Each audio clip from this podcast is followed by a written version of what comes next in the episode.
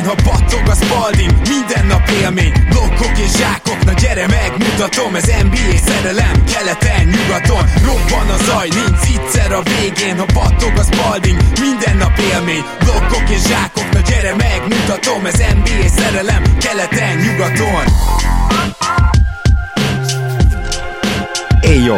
Szép jó napot kívánunk mindenkinek, ez itt a Rap City keleten-nyugaton podcast, a mikrofonok mögött Zukály Zoltán és Rédai Gábor. Szia Zoli! Szia Gábor, sziasztok, örülök, hogy itt lehetek. Egy pici türelmet kérünk, igaz Zoli, mert hogy szeretnénk jól felkészülni erre a bizonyos ilyen Golden State Bulls adásra, de hát maradjunk annyiban, hogy nem volt túl sok időnk erre a felkészülésre most az elmúlt pár napban, de megpróbáljuk jövő hétre ezt valamikor összehozni, ha már így ígérgettük. Így van, a jövő hét második fele szerintem realisztikus.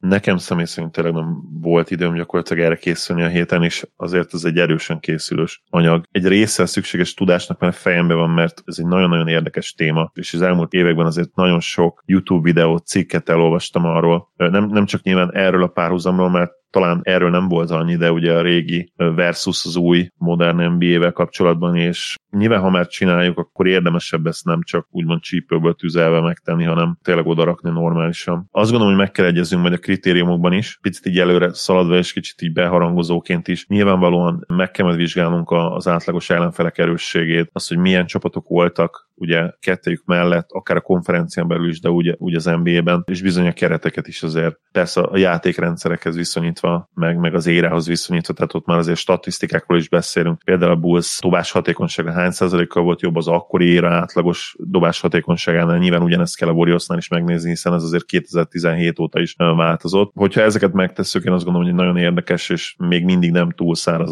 adás kerekedik majd ki belőle, de még egyszer ez azért készülni kell. Úgyhogy én azt gondolom, hogy jövő hét második fele a reális, és akkor jövő hét péntek, szombaton jöhet neki. Legrosszabb esetben az az utáni hét elején, tehát ilyen tíz-tizenkét napon belül szerintem ezt le tudjuk nektek szállítani, és nagyon-nagyon köszönjük a, a visszajelzéseket, fontos ez számunkra. Így is van, mint ahogy visszajelezhettek úgy is, hogy követtek Facebookon, vagy éppen, hogy Patreon társaságunkba is becsatlakoztok, ahol most ilyen háromszáz környékén vannak, havi egy dollártól támogathattok minket, nincsen hozzá kötve semmi, csak hogyha érdemesnek találtok rá, akkor van egy ilyen lehetőségetek patreon pont com per keleten-nyugaton. Mára pedig, hát gyakorlatilag jövő hét kedre tervezett, de nagyjából így helyén lévő újonc mustránk következik. Ez pedig nem jelenthet mást, mint hogy jön a...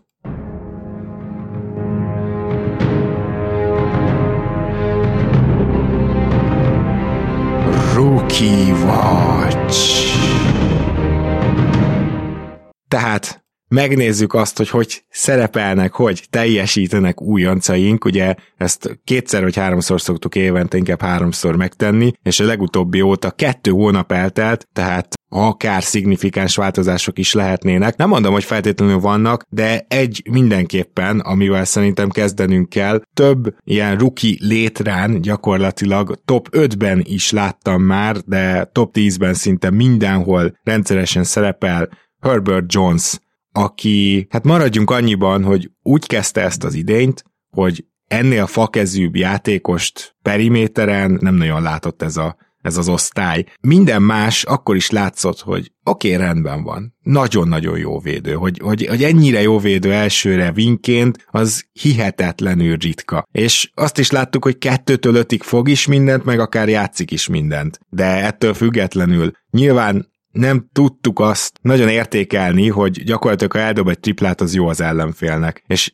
azt gondolom, Zoli, hogy nem kell nagyon keresni azt, hogy mi változott, mert ez az egy aspektus, amint felemelkedett, abban a pillanatban egy elit három en dé játékosnak tűnik Herbert Jones. Jones nem láttam olyan nagyon sokszor, az elmúlt időszakban néztem bele egy-két meccsben, mióta ugye említetted őt, most például a, a Knicks mérkőzésben, ahol kiválóan játszott egyébként. Az egyértelmű, hogy nincsenek rajta nagy terhek, mégis hát miért is lennének, de ahogy mondtad, ha egy free and D játékos, vagy egy olyan játékos, akit ugye annak szánnak, elkezdi bedobni a triplát, igen, az, az valóban segítség, és, és onnantól kezdve könnyebb pályán hagyni, úgymond. Nyilván megvan benne az a újoncokra jellemző lelkesedés és, és talán túlzott fizikalitás, ami, ami hát azért rendszeresen felmerül, de ennek ellenére nem faltol egyébként olyan sokat.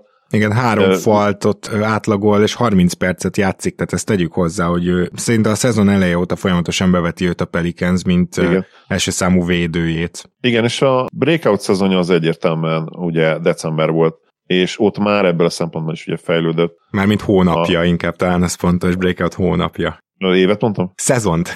Szezont, igen, az, az még jobb. Igen, a breakout hónapja ugye az december volt, és erre tudott eddig rátenni még egy lapáttal januárban, és most már azért ne felejtsük, a január vége felé járunk. Játszott körülbelül tizenkettő-tizennégy meccset januárban is, aminek gyakorlatilag, én azt gondolom mindegyikében, főleg megnézzük ugye a game logot, jó teljesítmény nyújtott. Nyilván voltak olyan időszakok is, amikor, amikor becsúszott pár olyan hülye turnover, ami, ami ugye szinte megint csak ugye újoncokra jellemző, de ami nagyon-nagyon tetszik benne, most így megnéztem külön a highlight videóit, az az, hogy, hogy nagyon jól használja a, a méreteit. Ugye hat láb hét magas, kétszáz font felett van bőven. A listázott súly az kétszázhat font, de, de szerintem, és egyébként olvasgatva a Reddit-et, a, a Pelicans fórumot, ott is azt írták, hogy nagyon sokat erősödött most a szezon közben is, ami egyébként fiatal játékosokra jellemző, hogy, hogy ők még a korukból is adódóan tudnak gyakorlatilag izmot felszedni a szezon közben is. Idősebb korban ez általában úgy néz ki, hogy vagy ugye a testzsír és az izom százalék csökken, izmot veszítenek a játékosok a szezon során, de amikor fiatal vagy, és, és a tesztoszteron termelésed gyakorlatilag az egekben van, a legjobb, ami valaha lesz az élet, életedben ugye ezek a huszas évek eleje, akkor azért még ez is megoldható, és, és Herbert Jones berakja a melót. Minden nap az látszik rajta. Nagyon-nagyon jó fizikálisan. Nem ugrik ki a csarnokból, de, de nagyon jó használja a fizikai adottságait. Azt azért tegyük hozzá, hogy ugye ő huszonhárom éves, szóval ő távol van attól, hogy fiatal ruki legyen, és ezért is ráadásul fontos volt az, hogy az első éve az azért ne úgy menjen le, hogy oké, oké, jó védő, de teljesen fakezű.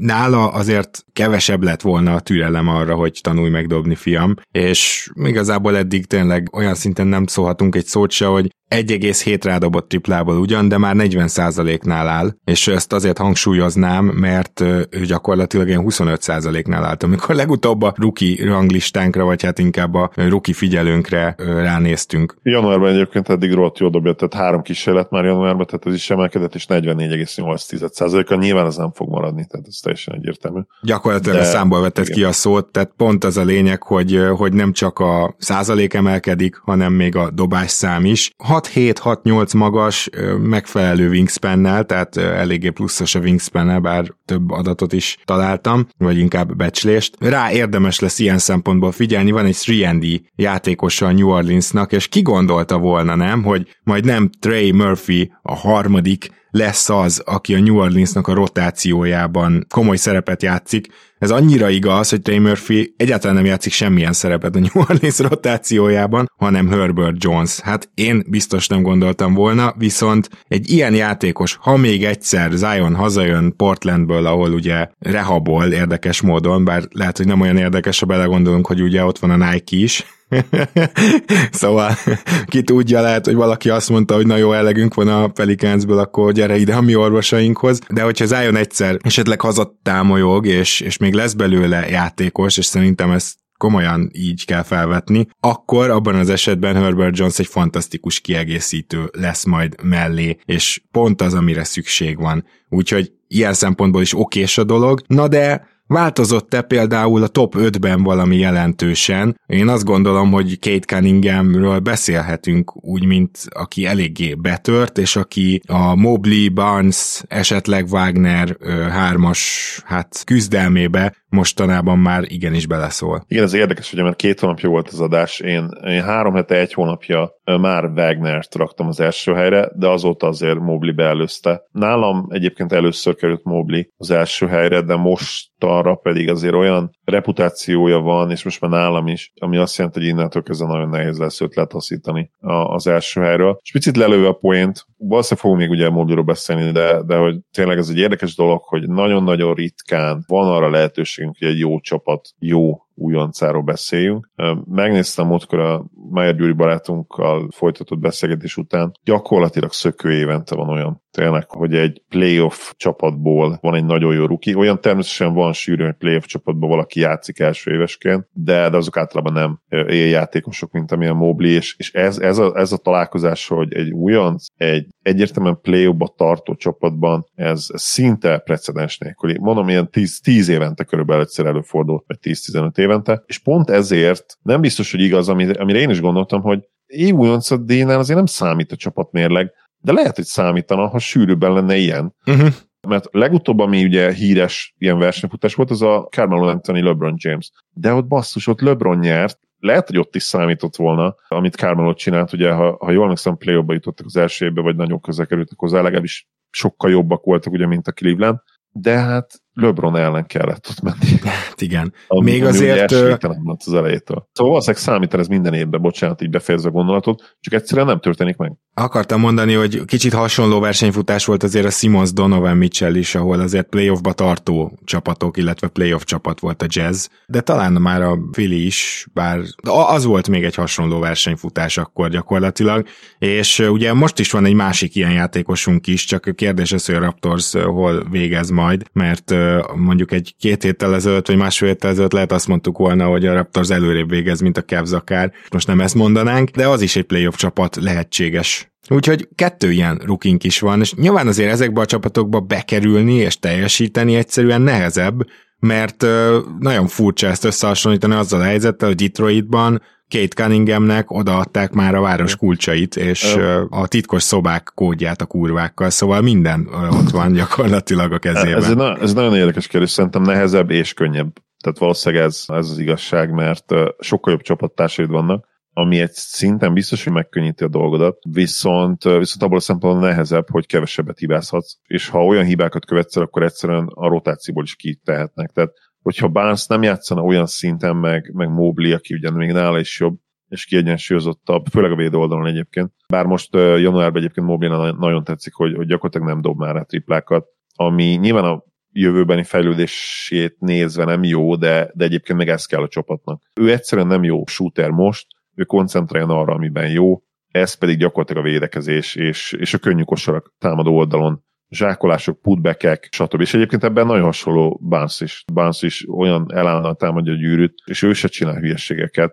és nem akarnak húsz pontot átlagolni, mert nem is tudnának egyszerűen hatékonyan húsz pontot átlagolni, még nincs meg az a repertoár. Viszont minden másban szinte nagyon-nagyon jók, ugye Barnesnál van még ez az extra playmaking is. Két Hall of Fame-et látunk, nekem már most meggyőződésem Barnesban és uh, Mobleyban. Igen, tehát hogyha úgymond átlagosan alakul a karrierjük, tehát nem lesz nagyon-nagyon magas, de nem lesz sérülésekkel teli, egy átlagos fejlődés innen, az az elég gyanúsan Hall of Fame kategória lehet. Nyilván láttunk már olyat, hogy a második évben nagyon durván megfejeli a falat egy játékos, illetve azt is el kell, hogy mondjuk, hogy például Barnes, aki folyamatosan küzd ezzel a misztérikus, inkább úgy mondanám, hogy rejtélyes sérüléssel, én azt hiszem, hogy a jobb vádlia miatt három meccsenként egyszer csak kiültetik egy meccsre. Nem tudom, hogy emiatt-e, de egyértelmű, hogy most gyengébb produkciót mutatott az elmúlt meccseken, mégpedig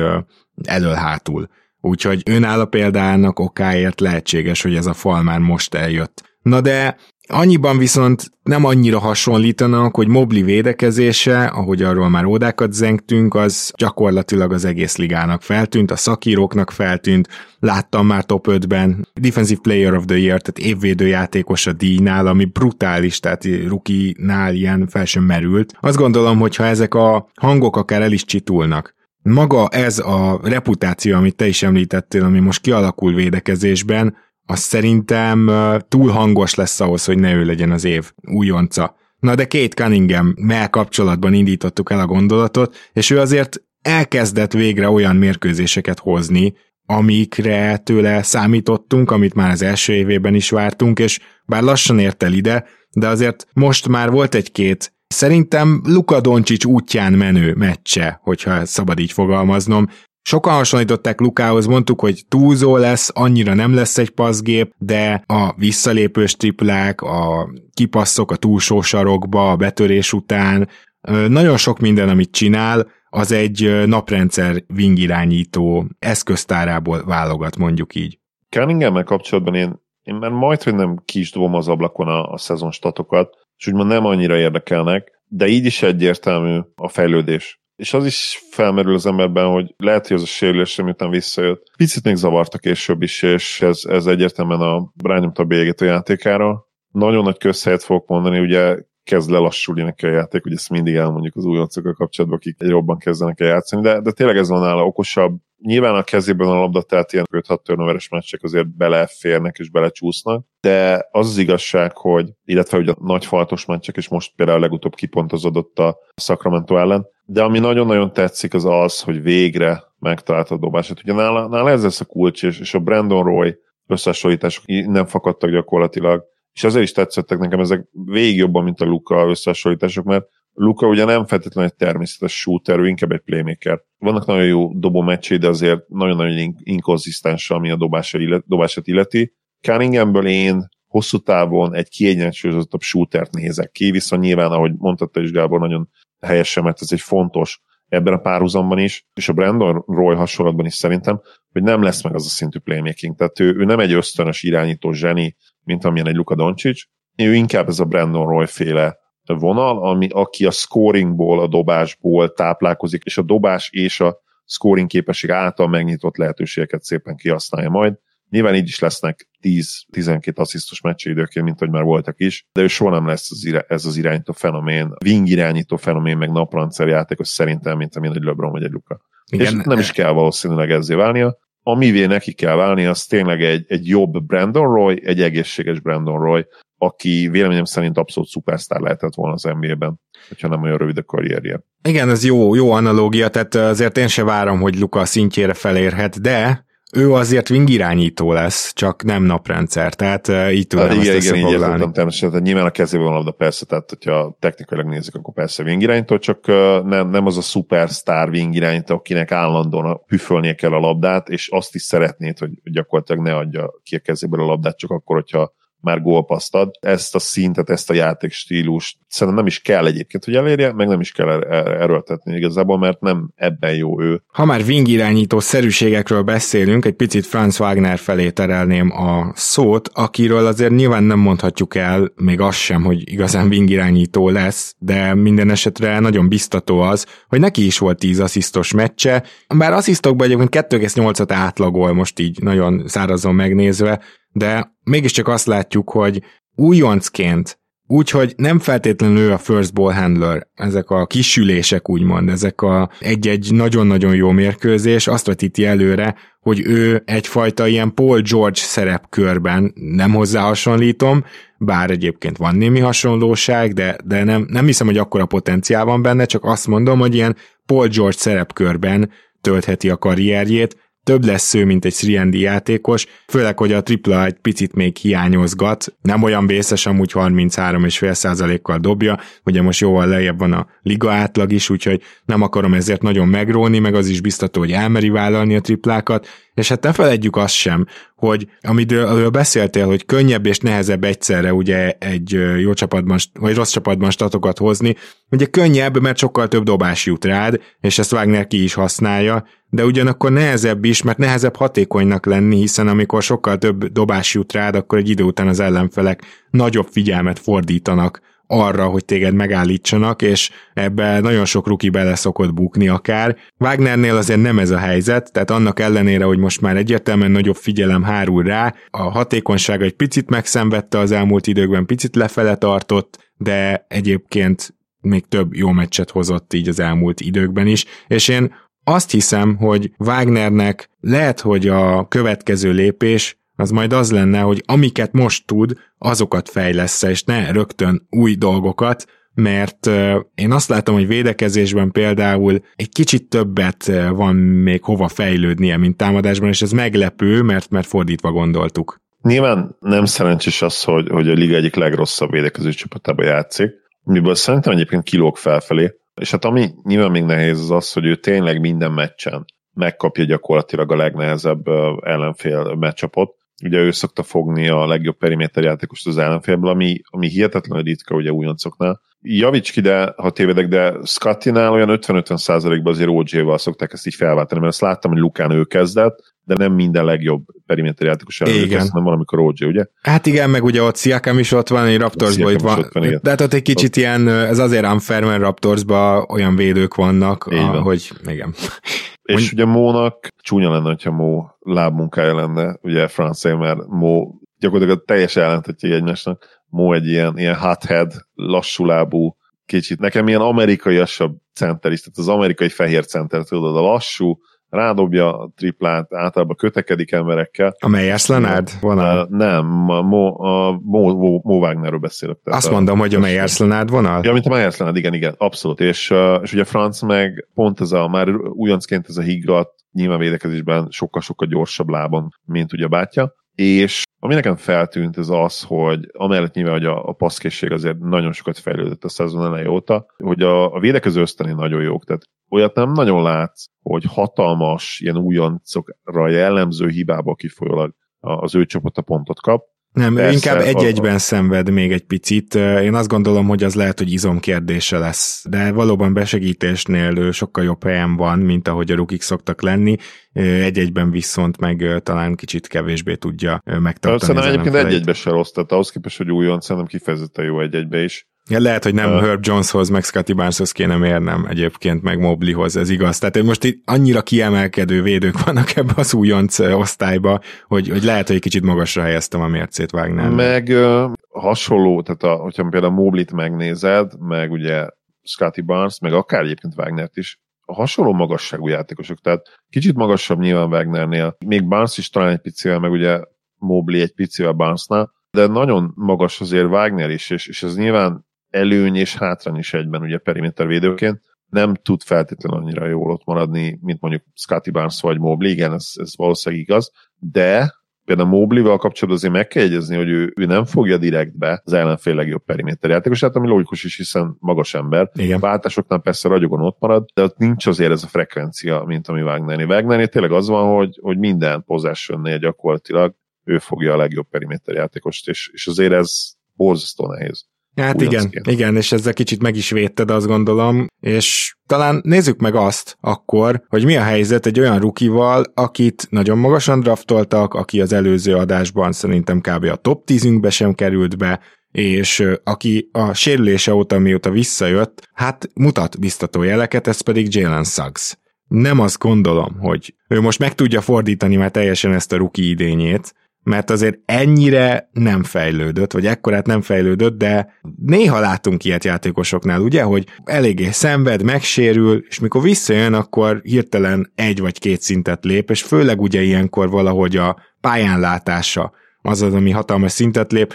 Lehet, hogy tényleg van abban valami, hogy ott ülsz az edző mellett, és csak arra figyelsz, hogy ő mit mond, és közben látod a játékot, az egyszerűen fejben össze tud rakni, mert ugye erről már sokat hallottunk, meg a Ben Simmons, emlékszem, amikor kiülte az első évet, akkor mondták, hogy ez aranyat ért neki, mert semmi más nem csinált, csak figyelte, hogy mit mond az edző. Én azt gondolom, hogy Jalen Greennél is valami hasonló, és az előbb Jalen Suggs mondtam, amiért elnézést kérek, szóval remélem tudtátok, hogy Jalen Greenről van szó, tehát nála is valami egyébként hasonló ö, dolgot láthatunk. Bocsánat, kizárok, hogy nagyjából igaz volt egyébként Suggsra is, tehát Suggs is most azért már mutat már életjeleket és fejlődést januárban, de ugye december pocsék volt, úgyhogy szerintem akár őket egybe is gyúrhatjuk mm-hmm. ebből a szempontból, mert nagyon hasonló teljesítmények is idén, én azt gondolom, tehát mind a ketten azért elég gyengék voltak, Green valamivel jobb nyilván, de most életjeleket mutattak mind a ketten. Aha, akkor ez egy gyakorlatilag Freudi elszólás volt, úgyhogy igen, hogyha jobban belegondolok, akkor valóban Jalen Suggs is mutat most már életjeleket. Én igazából Greennel készültem annyiban, hogy szerintem Jalen Green az, akiben tudjuk, hogy megvan az a scoring potenciál, ami nagyon kevés játékosban az egész ligában, és ahhoz, hogy ez ne csak egy ilyen Lou Williams legyen, mert például benne van meg egy ilyen scoring potenciál. Képzeljük el mondjuk Lou Williams-t hiperatletikusan. Na, ez, ez, ez a potenciál megvan benne, ahhoz ugye több dolognak meg kell történni. Az egyik az, hogy ne adja el a labdát, és még ö, alakítson is ki helyzetet másoknak is, azzal, hogy magára vonja a figyelmet, illetve az, hogy a dobása rendben legyen, a külső dobása, és hogy a védekezése az minimum közepes legyen egy ilyen játékosnak. Főleg ugye azt nézve, hogy ő kicsit poszttalan, mert egyelőre nem elég jó irányítónak, sőt, ugye egyáltalán nem tud szinte másnak helyzetet teremteni, védekezésben egy alulméretezett kettesnek mondanám, mondjuk ilyen atletikus képességekkel egyébként nem hiszem, hogy gondja lesz. Annyiból azért jobb a helyzet, mint Lou Williamsnél, hogy azért öt centivel nagyobb nála, és ugye meg fogom nézni a wingspaneket, de na, biztos, hogy nagyon, hogy Greennek is egy elég komoly wingspan-je van. Így van. Nézem. Igen, hát most a mai modern kettes poszt az olyan, hogy egytől négyig tudnod kell védekezni. Ez a helyzet, ezt nem tudom sajnos szépíteni. Nagyon ritkán előfordul az, hogy így bújtatnak ezen a poszton játékos, de, de nem gyakori. Egyes poszton szoktak bújtatni játékost, meg mondjuk, hogy ötös poszton szoktak helyezgetni játékost, mint amit például Karl Anthony Towns Jokic-sal csinál a csapata, hogy, hogy máshol legyen védekezésben. Ezek vannak, meg van, amikor egytől négyig próbálnak váltani a csapatok, hogyha ilyen dropback magas van, de egy kettes poszt, például Bookernek is ugye rohadtul meg kellett tanulnia azt, hogy ha elcserélik, akkor akár egytől négyig védekezzen, és azért az idei szezonban például nagyon-nagyon gyakran látjuk azt, hogy nem akarja visszacserélni a Suns, ott hagyják Bookert akár a legjobbakon is. Ez azért fontos, mert így a csapatának nem kell olyan módosításokat eszközölni a védekezésben, ami miatt felborul a rendszer. És hogy visszatérjek Jalen Greenre, azt gondolom, hogy védekezésben látványosan előrébb lépett, mióta visszajött, illetve most látom először rajta azt, hogy támadásban a pontokat könnyedséggel kezdi szerezni. Úgyhogy vannak biztató jelek, de még sok mindenen kell átmennie Jalen Greennek ahhoz, hogy ne féljünk egy picit tőle, hogy ne tűnjön egy kissé csapdajátékosnak, aminek most tűnik. Nyilván, hogyha a hónapos lebontás megnézed januárt, még mindig borzasztó. Tehát az átlagos teljesítménye talán nem fejlődött annyit, viszont ami kulcs, hogy most már vannak tényleg jól, jó mérkőzései, ahol belerakja az effortot, védekezésben nem csinál akkora baromságokat, mint korábban, kevesebbet is faltol egyébként, tehát ez nála is probléma volt bizonyos mérkőzéseken, bár nyilván nem annyira, mint mondjuk egy magas embernél, de ami tetszik egyébként vele kapcsolatban, most a Jazz ellen kifejezetten nem volt jó meccse, de még ott is úgy éreztem, hogy hajlandó megcsinálni azokat a dolgokat, amiket egy olyan státuszú és egy olyan talentumú rookie, mint amilyen ő, nem biztos, hogy egyébként megcsinálna. Amit például egy Tyreek Evans nem biztos, hogy megcsinált az u en cé vé-ben. Uh-huh. És ez számomra reményt ad vele kapcsolatban, és azért, mond, azért fogalmazok így, hogy reményt ad, mert Jalen Green mentalitásába vetett hitem azért a szezon elején, és a szezon közepe fele is nekem azért megingott egy picit, nem mondom az őszintét.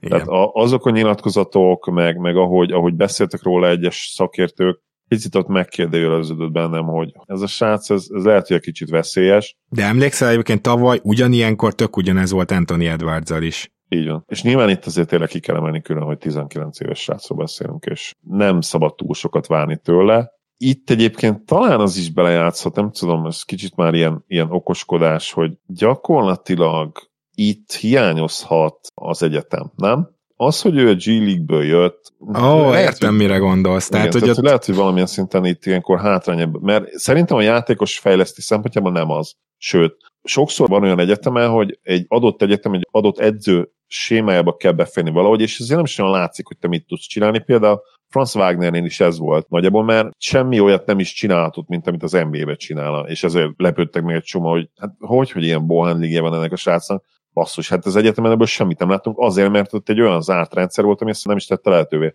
Viszont mentalitás szempontjából meg szerintem valószínűleg hasznos, de itt mondjuk lehet, hogy az is benne, hogy milyen edzőhöz kerülsz. Ez az a érdekes, mondjuk, amit mondasz, mert ugye a G League-nek pont az lenne az egyik legnagyobb lényege, hogy Amir Johnsonékkal együtt játszol, igen, hogy ellesd az összes kis trükköt, hogy mit csinál egy profi, hogyan építi fel a napját, mit eszik, mikor alszik, pontosan milyen ütemben egyz.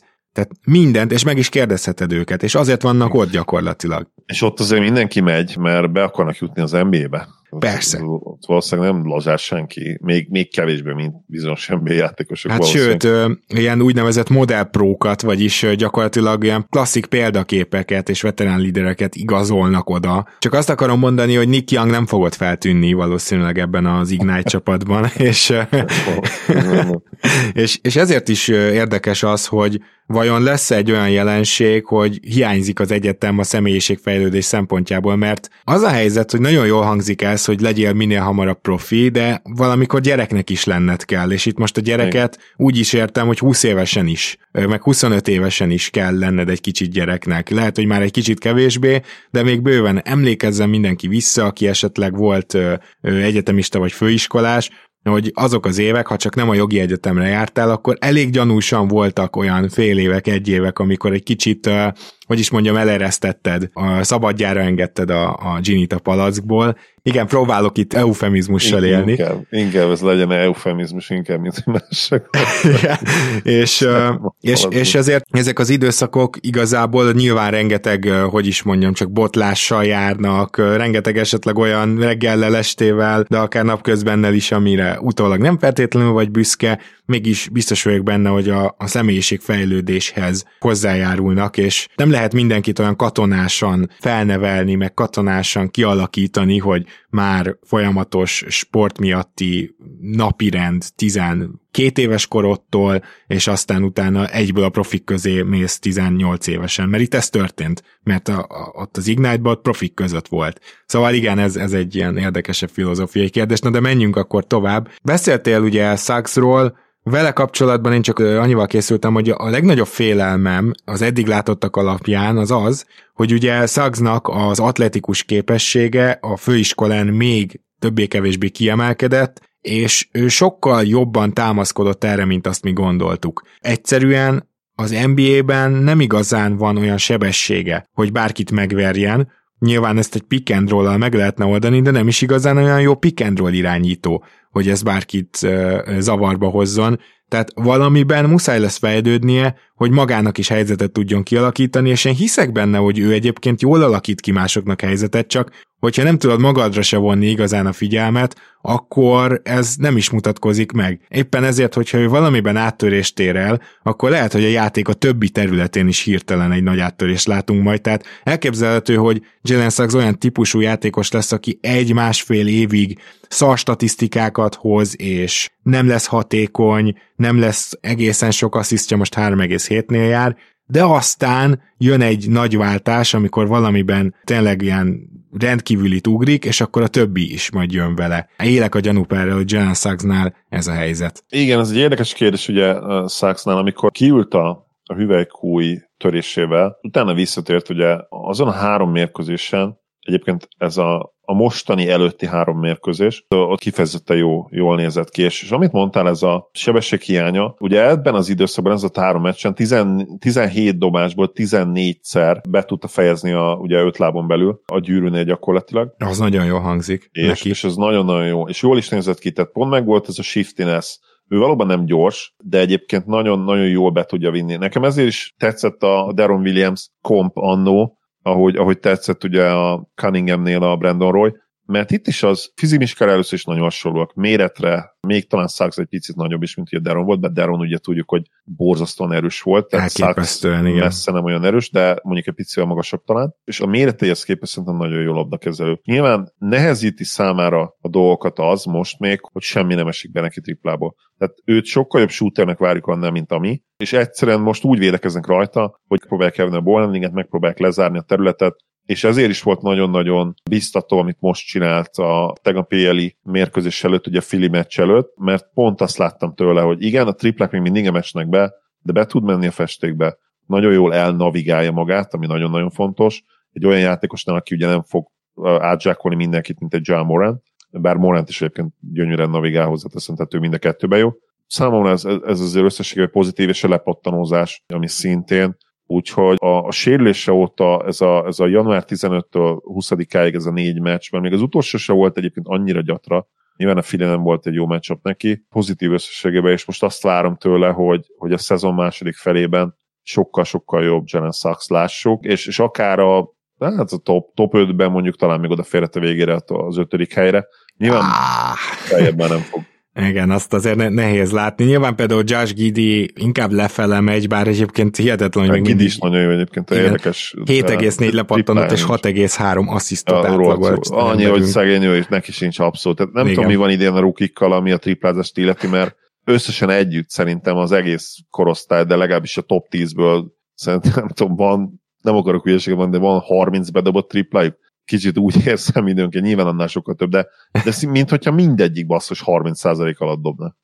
Na viszont akkor beszéljünk valaki olyanról, aki bőven harminc százalék alól jön, és már feltornázta harminc százalék fölé, Davion Mitchell, on the rise, ugye off night-nak becézik, ez azért van, mert hogy akire rárakják az, igen, az akkor állap. Egy off-night-tal gazdagodik. Bulldog, igazi bulldog srác. Igen, de azért tegyük hozzá, hogy a szezon elején az off-night becenév szerintem kicsit, kettő, kicsit visszaütött, mert neki is rendszeresen off-night-jai voltak támadásban. Csak arra akarom felhívni a figyelmet, még mindig csak harmincegy százalékkal dobja a triplát, hogy ez valami huszonhárom volt nála egy hónapja. És a másik fontos dolog az, hogy amellett, hogy ő tud védekezni, ő neki azért vannak irányító készségei, amit nyilván két másik irányítóval együtt, illetve felváltva játszva, tehát nem nagyon lehet tőle azt várni, hogy, hogy itt az assziszt számok az egekbe emelkedjenek, és ez teljesen rendben is van. De mégis, amikor nézem, akkor ő egyébként tudja támadni a gyűrűt, ő egyébként egészen jól tud pick and roll-t irányítani.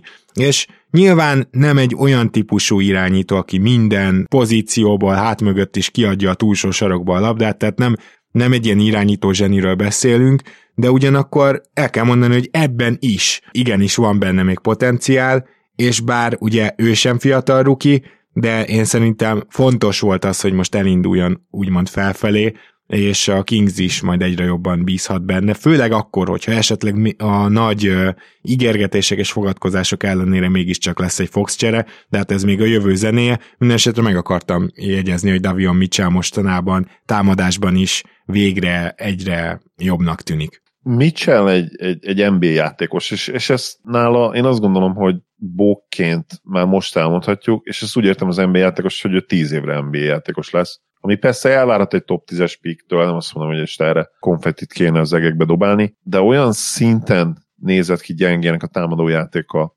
a szezon hát nagy részében, hogy én azért kicsit megijedtem, megmondom az őszintét, független attól, hogy végig látszottak az értékeit. Tehát az, hogy ő egy bulldog, az, hogy ő akár secondary ball handlerként azért használható, ahogy mondtad ugye a pick and roll-ban, a playmakingben, még a dobás nélkül is, az azért látszott is, és az azért nagyon fontos. De most tényleg meg, kezdek megnyugodni a januári teljesítményt. Nem is feltétlenül januári teljesítmény, ugye nekik is a, neki is a splitjei a teljes januári átlag azért az borzasztó, de az utóbbi két mérkőzés konkrétan az nagyon-nagyon biztató, és a, a Rockets ellen összefoglalót meg is néztem, ott majdnem húsz pontig jutott, és hét assziszt, négy labdalopás, tehát a, a legjobb önmagát hozta, ami ugye az egy-egy jeleni periméter védekezést illeti, az nagyon-nagyon tetszett. Ugye Greennel is volt egy-két olyan csörtéje, ami, ami kifejezetten tetszett, és az, az igazság, hogy, hogy el tudom azt képzelni, hogy Mitchellből lehet egy ilyen Marcus Smart, a legeslegjobb esetőség. Ugye Smart is borzasztó triplázó volt a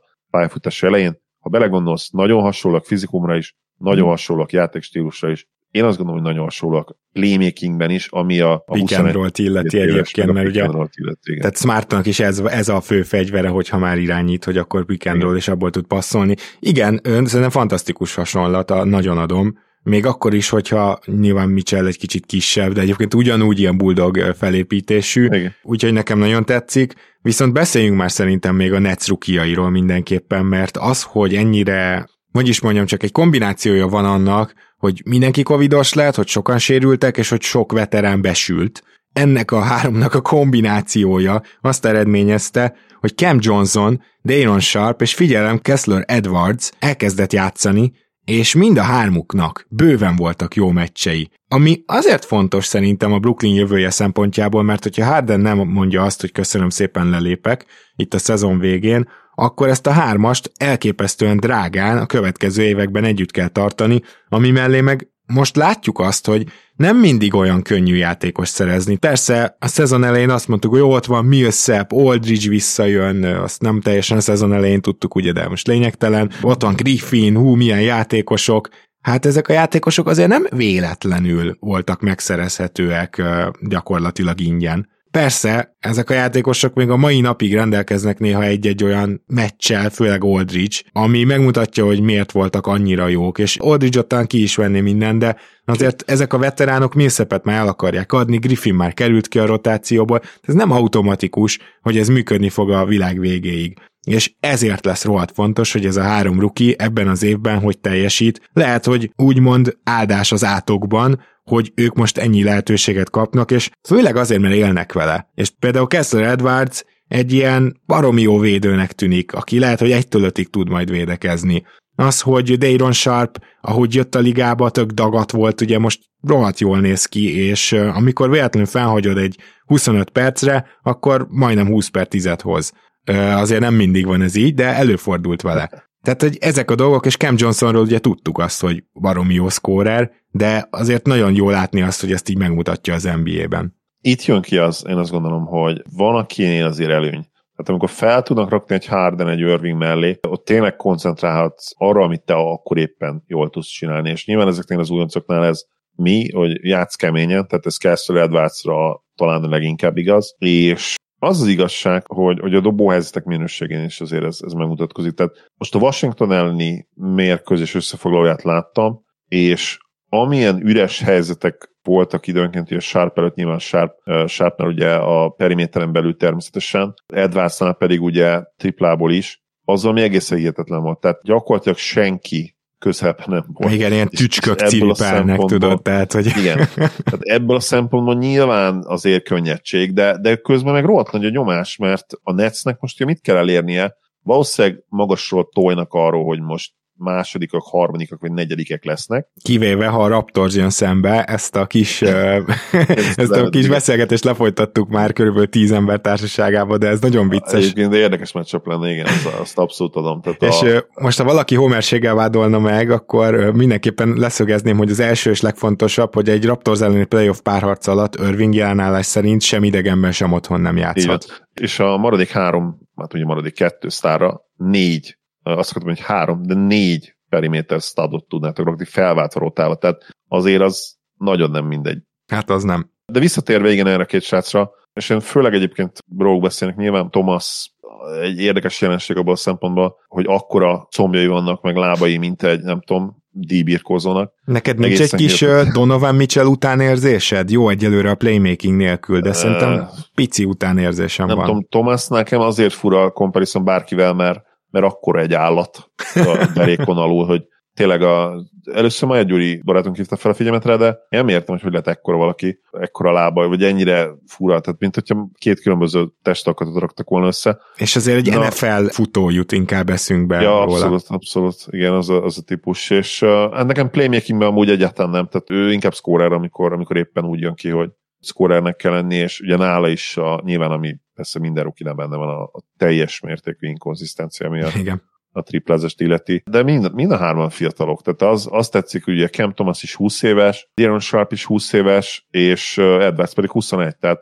gyakorlatilag egyik sem öreg ruki, és, és ez, ez nagyon-nagyon érdekessé teszi ezt a triót. Ha igazából egybe jönne a háromból, már akkor rohadt jól nesznek, én azt gondolom. De, de ha meg kettő, akkor meg tényleg pesgőt lehet bontani. Hát és a... nagyon úgy néz ki, hogy kettő bejöhet, főleg azokra a szerepekre, ugye, amikre szállják őket, mert hát ez a Big Free, ez még elmuzsikál a következő két évben legalább, tehát abban a szempontból nincsen pressure, hogy tényleg ők nekik nem kell a kezükbe venni úgymond a labdát.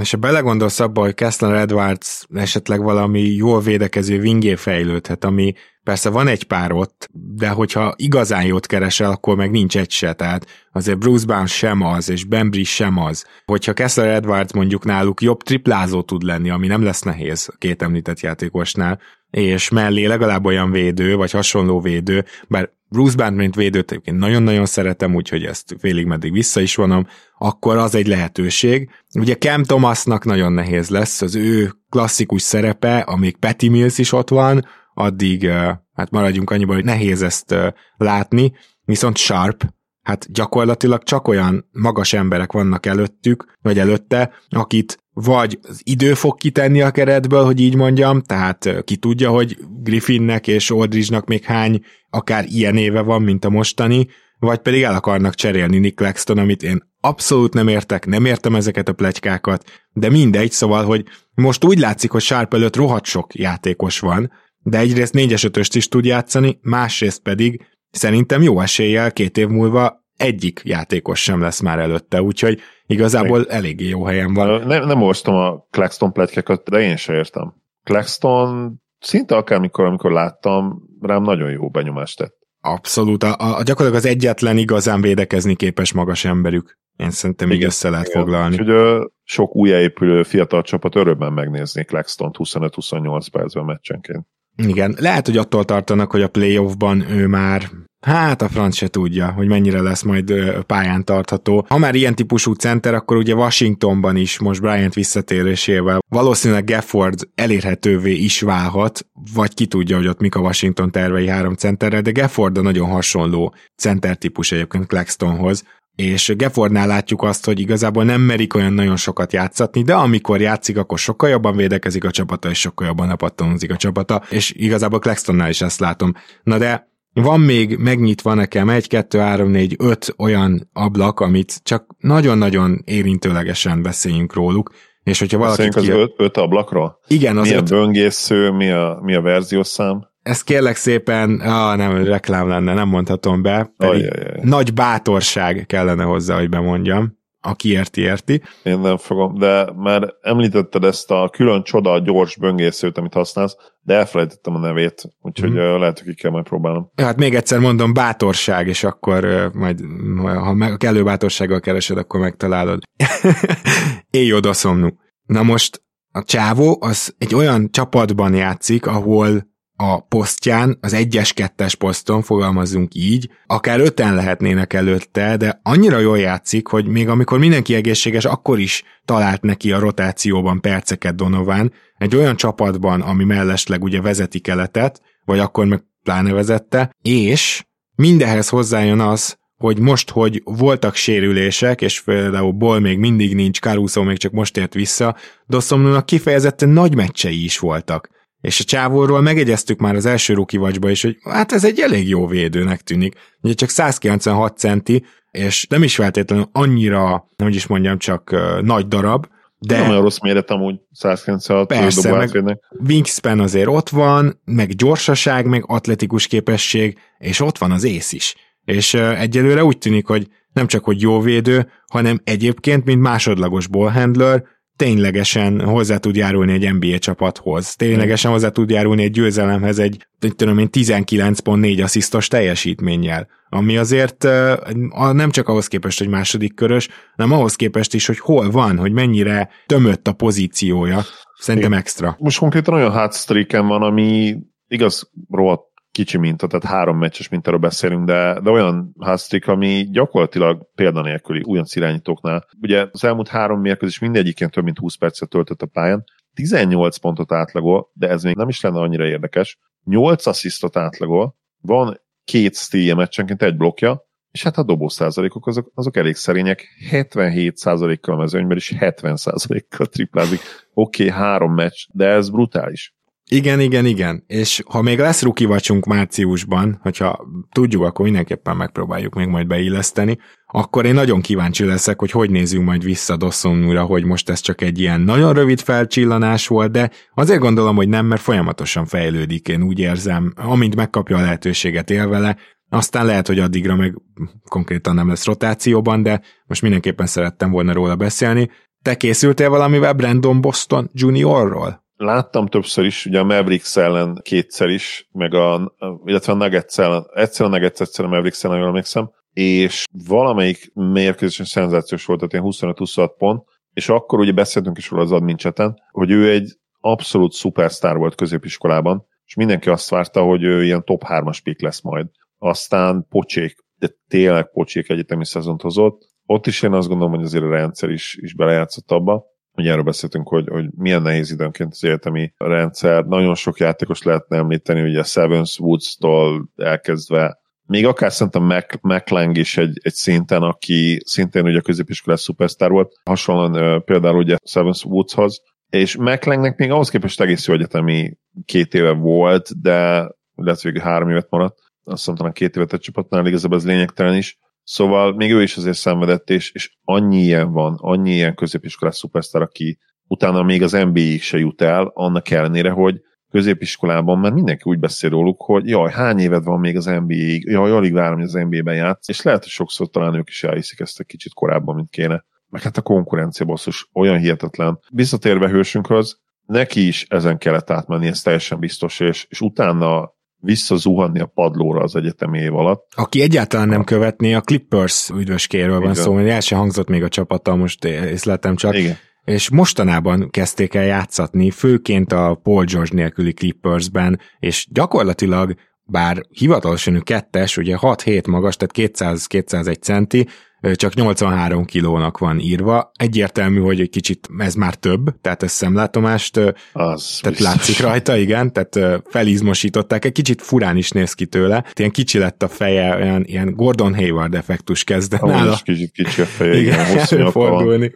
Érdekes. De csak azért mondom ezt, mert gyakorlatilag, mintha egy ilyen olyan winget nevelnének éppen ki, amire a Clippers ugye épül, ez a kettőtől négyig bárhol tud játszani, tud védekezni, tud dobni, és ebből még a nagy része nincs meg, meg még csak egy-két jó dobó meccse volt egyébként, harminc százaléka dobja a triplát, tehát nem, nem kell még túlzásokba esni vele kapcsolatban, csak azért ez egy ilyen jel, mert az látszik, hogy a Clippers is ezen az úton megy, és hogyha ezt a szezont úgymond pantolják, vagyis azt mondják, hogy jól van George, akkor kúráld ki normálisan a sérülésedet, mi meg leszünk majd tizedikek, akkor ő neki rengeteg játékperc jut, és ez lehet, hogy hasonlóan a brooklyni rookikhoz a Clippersnek is egy ilyen áldás lesz az átokban. Ugye pont Mészáros Peti barátunkkal van külön egy en cé á Tracker Facebook chatünk, amiben már azért készülünk egyébként a March Madnessre, úgyhogy számítottok rá, hogy jön majd ez az adás, körülbelül egy mennyi másfél hónap múlva? Uh-huh. Nagyjából. És ugye ebben a csoportban benne van nem csak Mészáros Peti barátunk, hanem Kovács Ádám is, és, és velük beszélgettünk röviden, ugye Boston Juniorról. Peti azt mondta, hogy igen, óvatos duhajként kellene viselkednünk. Gábor nyilván kicsit velem volt, haza, haza beszélt, ami ugye nyilván azért érthető is, úgy reménykedek is benne, hogy ez így lesz mindig. Még csak mit csináljuk a podcastet. De az, az szerintem biztos, hogy a fizikuma miatt és a skillsetje miatt azért Brandon Boston Junior lehet sokáig en bé á játékos. Igen, nagyon nehéz megítélni azt most, hogy milyen útja lesz, milyen fejlődési görbéje, de azért most már benne vannak nagyon jó meccsek, és igen, lehet, hogy a Clippers most már tankolni fog az elmúlt tizenöt meccsükből, szerintem tízet biztos, hogy elbuktak, ami nyilván teljesen érthető. Egyébként közben megnéztem a game logokat, a Boston ellen volt ez a hihetetlen meccse, még vicceltünk is vele a admin chaten, hogy a Boston Junior kinyírta a Boston, ott volt huszonhét pontja, de volt egy, valóban a Nuggets-en is egy jó mérkőzés, egy tizenhat pontos, amit épp hogy elbuktak. Na, és ez a skillset és ez a, ez a méret számomra azt mondja, hogy, hogy rá igenis figyelni kell. És nyilván nem mondhatom azt se, hogy semmit nem számít, hogy ő volt egy középiskolai szupersztár, mert tudjuk, hogy a tehetsége megvan. És sokszor, sokszor ez is hibázik. Tehát vannak olyan, tényleg olyan fizikai, physical specimen, úgy, úgy mondják ezt kint, hogy úgymond csak a fizikumából élő játékosok, akik nagyon korán sztárrá válnak, például szerintem Seven's Woods is egyébként, ha már említettem, ilyen volt, kiugrott a csarnokból, aztán nem igazán nőtt meg, és, és mindig alulméretezett maradt, és az a skillset, ami neki megvolt, az később már egyszerűen nem volt elég ahhoz, hogy igazán hatékony tudjon lenni, és legyen esélye az en bé á-re, szerintem soha nem is fog bejutni, nyilván ő, ő is fog még próbálkozni majd G League-ben, meg, meg itt-ott, mint ahogy McClung, de nem tudom. Viszont Brandon Boston Juniornál nincs semmi ilyen, úgymond igazán észrevehető hátráltató tényező, mert megvan gyakorlatilag a posztjához a tökéletes prototípikus méret, megvan az izomzat is, megvan az atletikusság is. A többi tényleg azon múlik, hogy, hogy ő mennyire tudja mentálisan oda, oda tenni magát és fejleszteni a játéket évről évre, és ha esetleg a Clippersből kikerülne, biztos vagyok benne, hogy őt is még évekig fel fogják venni fiatal újjáépülő csapatok, hogy megnézzék, hogy mi a helyzet. Igen, és én nem is hiszem most már, hogy a Clippersből kikerül, aztán majd meglátjuk. A modern magas ember, hogyha mondjuk építesz egy csapatot, és szeretnéd látni a rossz teredben a nyomát annak, hogy egy modern magas ember, aki hogyha megfelelően fejlődik, majd lehet, hogy nem is kezdő, csak csere lesz, de ott lehet a leendő bajnok csapatodban. Most ezek nem nagy szavak, egyszerűen csak tipizálok, tehát olyan típusú magas embereket keres minden csapat, akik majd kiegészítő szerepre jók lehetnek, például jól lepattanóznak, hát mondjuk négyes-ötös poszt azt jelenti, hogy jól védekeznek akár kisebbeken is, és mellette valamilyen pici gyűrű védelemmel rendelkeznek, illetve rá tudják dobni a triplát, és harminc százalék fölött az be is esik nekik, hogy egy ilyen, ilyen modern magas embernek kinéző valami azért van ott Oklahoma City-ben. Jeremiah Robinson Earl szerintem nagyon-nagyon jó újonc szezont fut, és ígéretes újonc. Jeremiah Robinson Earl-lel kapcsolatban én, én nagyon-nagyon sötétben tapogatózom. Eleve kevés rókészi meccset nézek, mint ugye minden más ember a földön, beleértve a saját szurkolóikat is, de róla még úgy összefoglalókat se nagyon néztem. Második körös nyilván ezért is, hát hogyha, ha csak nem csinálnak valami extrát, második körös pikek, pikeket azért nem szoktam külön követni, még így összefoglalók formájában sem, de ahogy nézem, nem lóg ki nagyon lefelé, nyilván a gamelog alapján tájékozódom, tehát felületes, nem is nevezném elemzésnek, ami most következik majd, de ebből a pocsék Oklahomában nem lóg ki nagyon lefelé, azt látom, és uh, vannak egész jó meccse időnként. Nyilván nála is azért borzasztóak a dobos százalékok, de ugye ezen már nem lepődünk meg az idei rookie watchnál, meg az idei rookie korosztálynál. Igen, meg azt gondolom a rossz dobó százalékok esetében egy ilyen négyes ötös twinnernél megengedőbb vagy az első évben, aki igen, már igen, örülünk, igen. hogy rádobja a triplát, és az harmincnégy százalékkal bemegy, az igazából kb. Pozitív egy ilyen típusú játékosnál. De én tényleg azért akartam őt kiemelni, amit mondtam, mert egy olyan típusú valaki, aki, hogyha tovább tud fejlődni, akkor egy ilyen meglehetősen modern, magas ember irányába tart. Aztán, hogy az lesz-e, még most nem tudhatjuk. De akkor gyorsan menjünk át egy másik olyan játékosra, aki a sérülések, illetve betegségek ez az miatt került rotációba többet, és ezt nagyon jól kihasználta, ő pedig Jonathan Kuminga a Warriorsból. Egészen elképesztő meccsei is voltak, most nem olyan régen. Igazából a legutóbbi egy kettő három négy öt hat meccséből ötnél tíz pont fölött termelt, volt benne egy egészen ilyen brutális huszonöt pontos meccse is.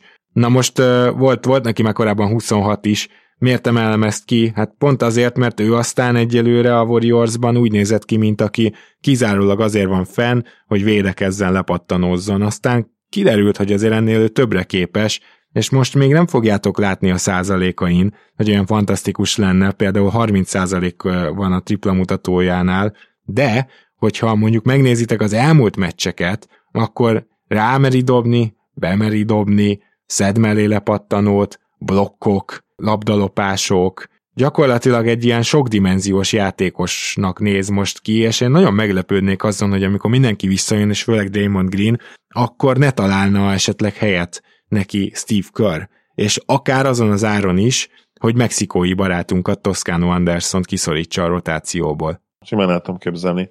Főleg most egyébként, hogy, hogy a Warriors azért úgy szép lassan, szép halkan kezd bajba kerülni. Nem tudom, hogy te is hasonlót érzel-e. Klay egyelőre pocsék, nyilván ezt vártuk. Teljesen nem. Az, amit vártunk, tehát egy pillanatig nem lepődtünk meg. Nem, de értsétek jól a vártukat, tehát természetesen azt reméljük, hogy jó lesz, és minél hamarabb legyen jó, mert a liga egyik legizgalmasabb játékosa, de, de várni ezt vártuk, erre számítottunk így. És a pocsék azt is helyén kell kezelni, tehát nem lett szörnyű játékos, meg full negatív, de saját, azt is látjuk, hogy mérten, igen, van, saját magához mérten azért főleg védekezésben még nincs ott. Védekezésben és a támadásban se, ugye a harminchét százalék a mezőnyben és harminc százalékkal triplázik. De nagyon kicsi, mint a nyilván, tehát ő benne lehet egy negyven pontos meccs bármikor. Draymond Green már elkezdett, ugye sérült, tehát a sérülésekkel sőt, bajlódni. Elég furas sérülés is ez, most nem ugrik be, hogy mi, de, de olyan, amivel nem lehet viccelni nagyon. Nem fog eszembe jutni, de azt olvastam, hogy azzal tényleg kikerülni bizonyos időt, és nem szabad ugye kockáztatni, mert hogyha, hogyha rosszabb lesz, akkor, akkor akár veszélybe kerülhet a, ez a szezon is. Ugye itt vádli sérülésről van szó. Igen. Emlékeim szerint azt nem tudják, hogy ez most szakadt-e, vagy beszakadt, vagy mi a helyzet vele. Igen, ez az, amit nem szabad tovább rontani, és akkor még arról nem beszéltünk, hogy Curry még relatíve egészséges, bár állítólag az elmúlt hónapban folyamatosan küzd egy bizonyos lábsérüléssel. Biztos, hogy sérült, tehát az a formahanyatlás, amit ő bemutatott december egy részében, meg január elején, az, az nem tudom másra magyarázni, tehát soha nem volt neki ilyen streakje gyakorlatilag, azt hiszem mm. számszerűleg soha.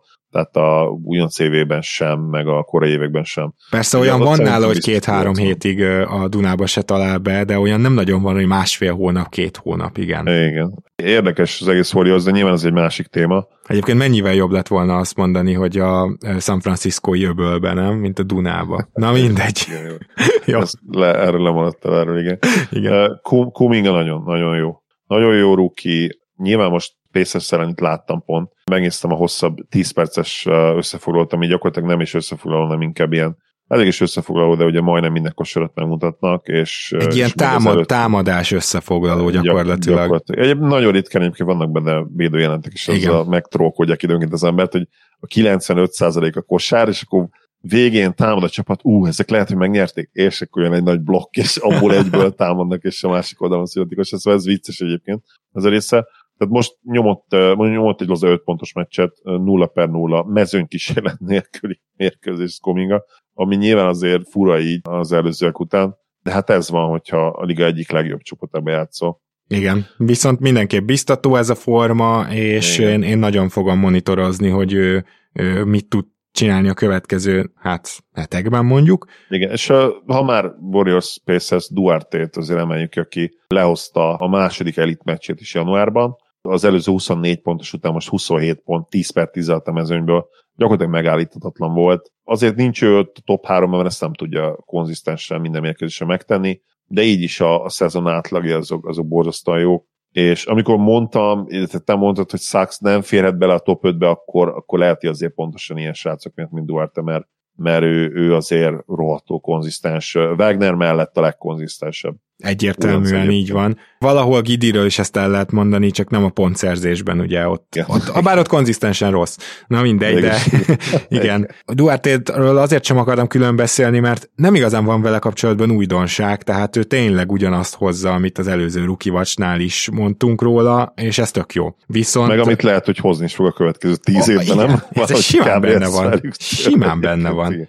Viszont még én egyetlen egy névvel készültem, és az Omar Jurtseven. Nyilván most végint kikerül a rotációból, így, hogy visszajött Adebayo, és Dedmon valamiért bent van előtte, bár például a Raptors ellen fantasztikusan játszott Dedmon, ezt el kell mondanom, ami, ami fájt is egy picit, hogy miért pont ellenünk, de mindegy. És Jurtsevennek egészen, tehát tényleg monster, brutális meccsei voltak, amikor megkapta a lehetőséget. Nagyon úgy tűnik, hogy ez a csávó, ez majd a jövőben egy eléggé legit cseréje, vagy legitim cseréje lehet Bam Adebayonak, és a lepattanózása, az, hogy gyűrűt is tud védeni, aztán igazából ott van az eszköztárában az is, hogy bárhonnan eldobja, még az nincs, hogy be, de bárhonnan eldobja, az, az azért igen. Hát nagyon ígéretes, nem akarok túlzásba sokba esni, de hogyha valaki ilyen brutális lepattanózó meccseket tud hozni, az általában nem csak a kezébe esik. Tehát ezt a lepattanózásról mindig megjegyezzük, hogy amikor egy bizonyos szintet átlépsz, vagy egy játékos tényleg sorra hozza a tíz-tizenkettő fölötti meccseket lepattanóban, az azért már véletlenül nem történhet meg.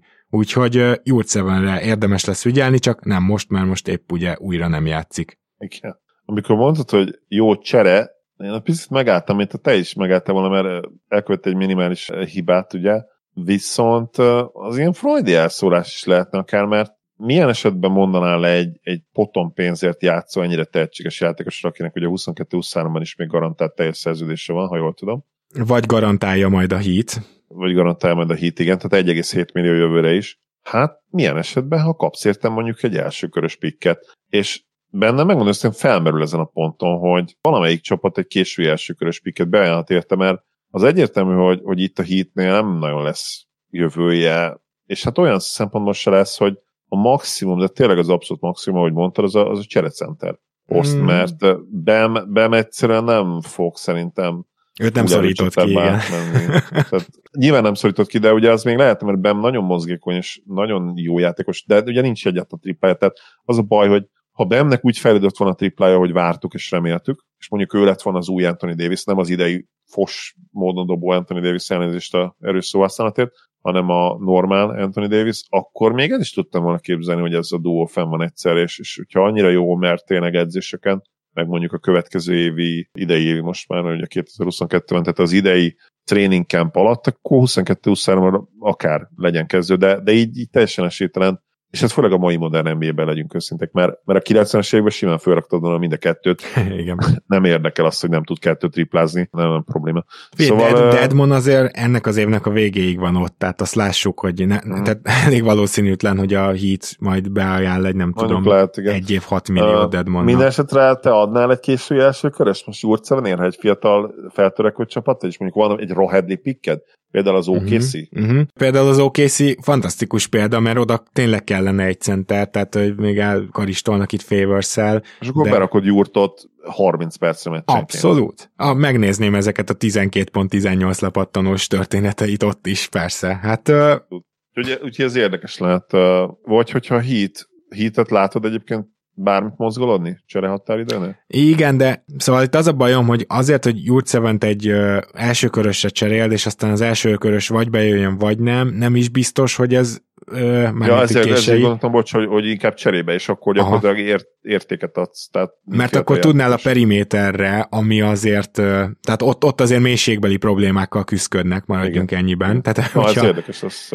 hogyha őt például egy csere irányítóra tudnád cserélni. Ha már az o ká cét mondtad, ugye ott azért bőven van is, tehát például a kokáért Tio Maledon, vagy éppen Ty Jerome, egyik sem nagyon játszik, illetve játszanak időnként, de úgy értem, hogy egyiknek sincs nagyon jövője szerintem Gilgeous-Alexander, Dort és Tréman mögött mellett, úgyhogy onnan például egy ilyen játékost simán lehetne szerezni Jurtsevenért. Igen, ez nagyon, nagyon érdekes kérdés. Mindenesetre az alatt a mennyi, hét-nyolc meccses sorozat volt, amikor ha. kezdő is volt, nagyon-nagyon jól játszott, tehát brutális statisztikákat hozott, és hát gyakorlatilag a floor spacingen kívül mindenben számítottál rá. Gyűrűt is jól védte relatíve, uh-huh. ugye egy állat volt lepattanózásban, és nagyon jól fejezett be gyűrűközében, úgyhogy a, tényleg egy ilyen kicsit ilyen szengőn életérzés, hogy berakod és teljesíteni fog, leszámítva ugye a floor spacinget, bár, bár kü, nyilván uh, Jurtseven hosszabb, sokkal hosszabb játékos is, mint Szengőn, nagyobb wingspan, nagyobb méreteleve, és valószínűleg jobb védő azért. Hát meghozta. Valószínűleg igen, ha bár nyilván azért Szengünnek tényleg mások az erősségei, és azok pedig teljesen ugyanazok, amikről múltkor beszéltünk, és ugyanúgy nem játszatja eleget a Rockets, úgyhogy ott nem tudok semmi újdonságot mondani. Te készültél még bárki mással, én csak meg akartam említeni, hogy Ádám a pályán van, és hát a triplát nem is tud dobni, de mozgékony, és hármas, négyes poszton is játszik.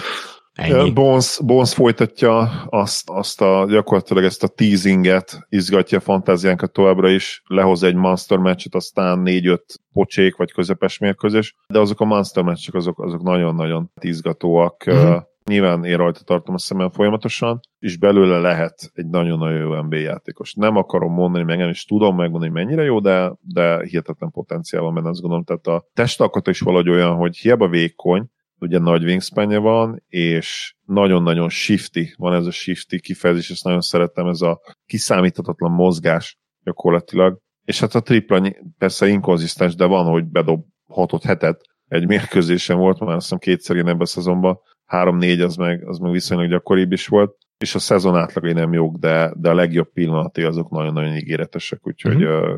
kíváncsi leszek. Egy bizonyos díjunkra lehet hogy, lehet, hogy alkalmas lesz, ugye? Akár, akár abszolút, igen, beleférhet.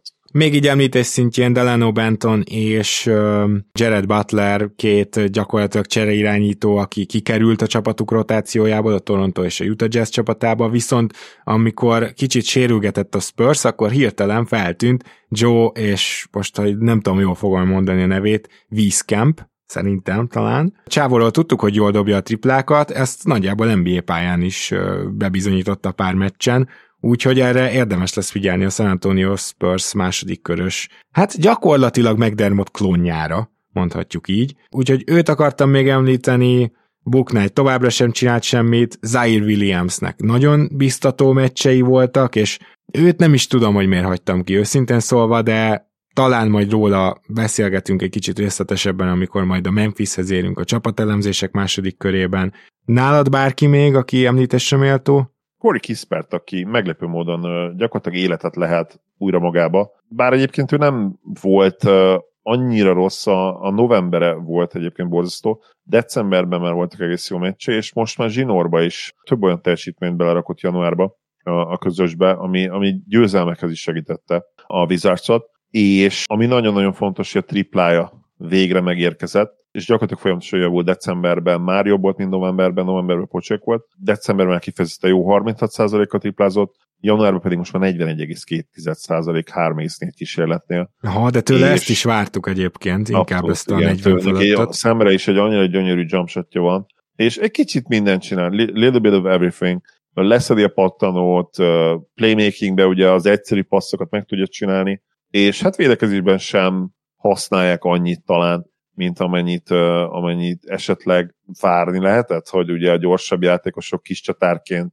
megkerülik, körbe, kö, körbe futják. Annyira nem vészes. Nem, nem, de azért sem. Mondták róla, hogy egyetemen jó védő volt, csak féltik egy kicsit egyetemen az en bé á-től. Tehát... Az en bé á atletikussága, igen. Hát meg nyilván ugye a fe, fehér sztereotípia is benne van, tehát a fehér lassú lábú srác igazából, vagy legalábbis nem annyira gyors lábú. Nem rossz, egyébként nem rossz atléta kispart. Ja, meg hogyha belegondolunk, azért nem szeretem ezeket, mert így Buddy Hield-nél simán atletikusabb, tehát hogy csak hogy most mondjak, lehet, egyébként ezek, ezek azért nincsenek így kőbevésve. Nem, uh, nincsenek. Uh, nyilván azt azért ki lehet jelenteni, hogy a minden idők legjobb játékosai azok, az, azok azért nem fehér játékosok, de Corey Kispert körülbelül átlagos uh, atletikussággal rendelkezik egyébként, tehát ő nem, nem rossz atlétának azért nem nevezhetjük. Így van, és talán még jó, jó hogy felhoztad egyébként, mert nagyon kiesett ő a, a radarom alól. Ennek egy oka volt, hogy Washingtonban ugye most már lassan mindenki visszajön, és elég durva, hogy Kispert játszik. Tehát ha belegondoltok abba, hogy ott milyen tumultus van kettes, hármas, négyes poszton, akkor egészen fantasztikus, hogy be is tudja magát verekedni, és ki is tudja harcolni azt, hogy megfelelő mennyiséget játszon. Tehát ugye most kezdve ott, hogy ott van egy Bertans, akit, hogyha nem játszol, nem játszatsz, akkor egyszerűen beismered, hogy a liga egyik legrosszabb szerződése, és ülteted a padon. De hogyha meg játszasz, ugye három centered is van, akit játszatni kéne, akkor négyes poszton játszatod, ahol ott van Hachimura, ahol ott van Kuzma, ahol ott van Avdia, persze ezeknek a nagy része tud hármast is játszani, de akkor ott van még Kispert, ugye Bradley Beal, de még ott van uh, Kentavious Caldwell-Pope, aki viszont valószínűleg a második legjobb játékosra, tehát játszatni kéne hármas poszton.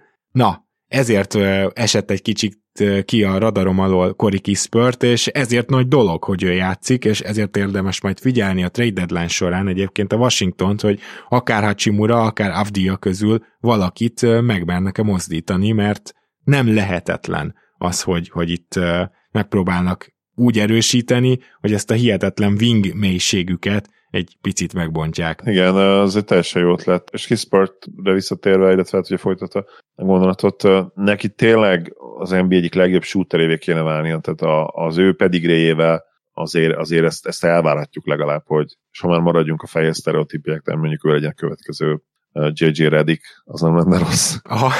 Nyilván, nyilván jé jé sokkal-sokkal nagyobb egyetemi sztár volt, mint Kispert, de a játékoknak ez a része a, a triplázás és a gyönyörű szép dobó mozdulat. Ugye a Kispertről tényleg mondják, hogy gyakorlatilag tökéletes dobó mozdulata van, azért, azért illene. Illene egy nagyon-nagyon jó en bé á sharpshooterré válnia. Igen, hát meglátjuk, hogy akkor ki, be, meg tud-e harcolni továbbra is ezért a helyért, illetve állandósítani tudja ezt, és majd visszanézünk rá is márciusban. Most viszont arra nézhetünk vissza, hogy mögöttünk van egy rookie vacsodás, egy újabb. Zoli, köszönöm szépen, hogy ma is itt voltál velünk. Örülök, hogy itt lehettem, én nagyon élveztem, és várom már a, a March Madness-t is. Nem követek több tucat játékost idén, de azt a párat azt, azt eléggé rendszeresen, úgyhogy úgy érzem, hogy jó munícióval tudok jönni idén készülni. És hát azért az egy nagyon izgalmas torna lesz. Az utóbbi években elkezdtem követni, kicsit megfertőzött a dolog. Nyilván sokkal-sokkal jobb terméknek tartom az en bé á-t, és ez nem is fog változni természetesen, de igenis helye van az en cé á-nek a, a szívemben, szívünkben, és érdemes ráfordítani azt a kis időt majd márciusban. Én magam egyébként nem tudom, hogy, hogy hogyan fogom megnézni a a lehető legtöbb meccset, mert ez ilyen nagyon hülye időpontokban is van, de szerencsére vannak egyébként korábban is. Mérkőzésekben azt mondom, March Madness az egyébként pontja éjjelre esnek a legnagyobb meccsek, úgyhogy ezt már valahogy ki kell találni, de, de várom azt az adást is, ahol ugye folytatjuk majd a fiatalok elemzését, akkor majd az egyetemi játékosokkal. Örülök, hogy itt lettem. Szia Gábor, sziasztok! Kedves hallgatók, jövő héten pedig jövünk két adással ugyanúgy, amiből lehetséges módon az egyik ugye a Bulls gé es vé sztori, úgyhogy azt is mi is már nagyon várjuk, és köszönjük szépen még egyszer a visszajelzéseket, meg azt is, hogy támogattok minket Patreonon, és tartsatok velünk, hamarosan érkezünk. Sziasztok!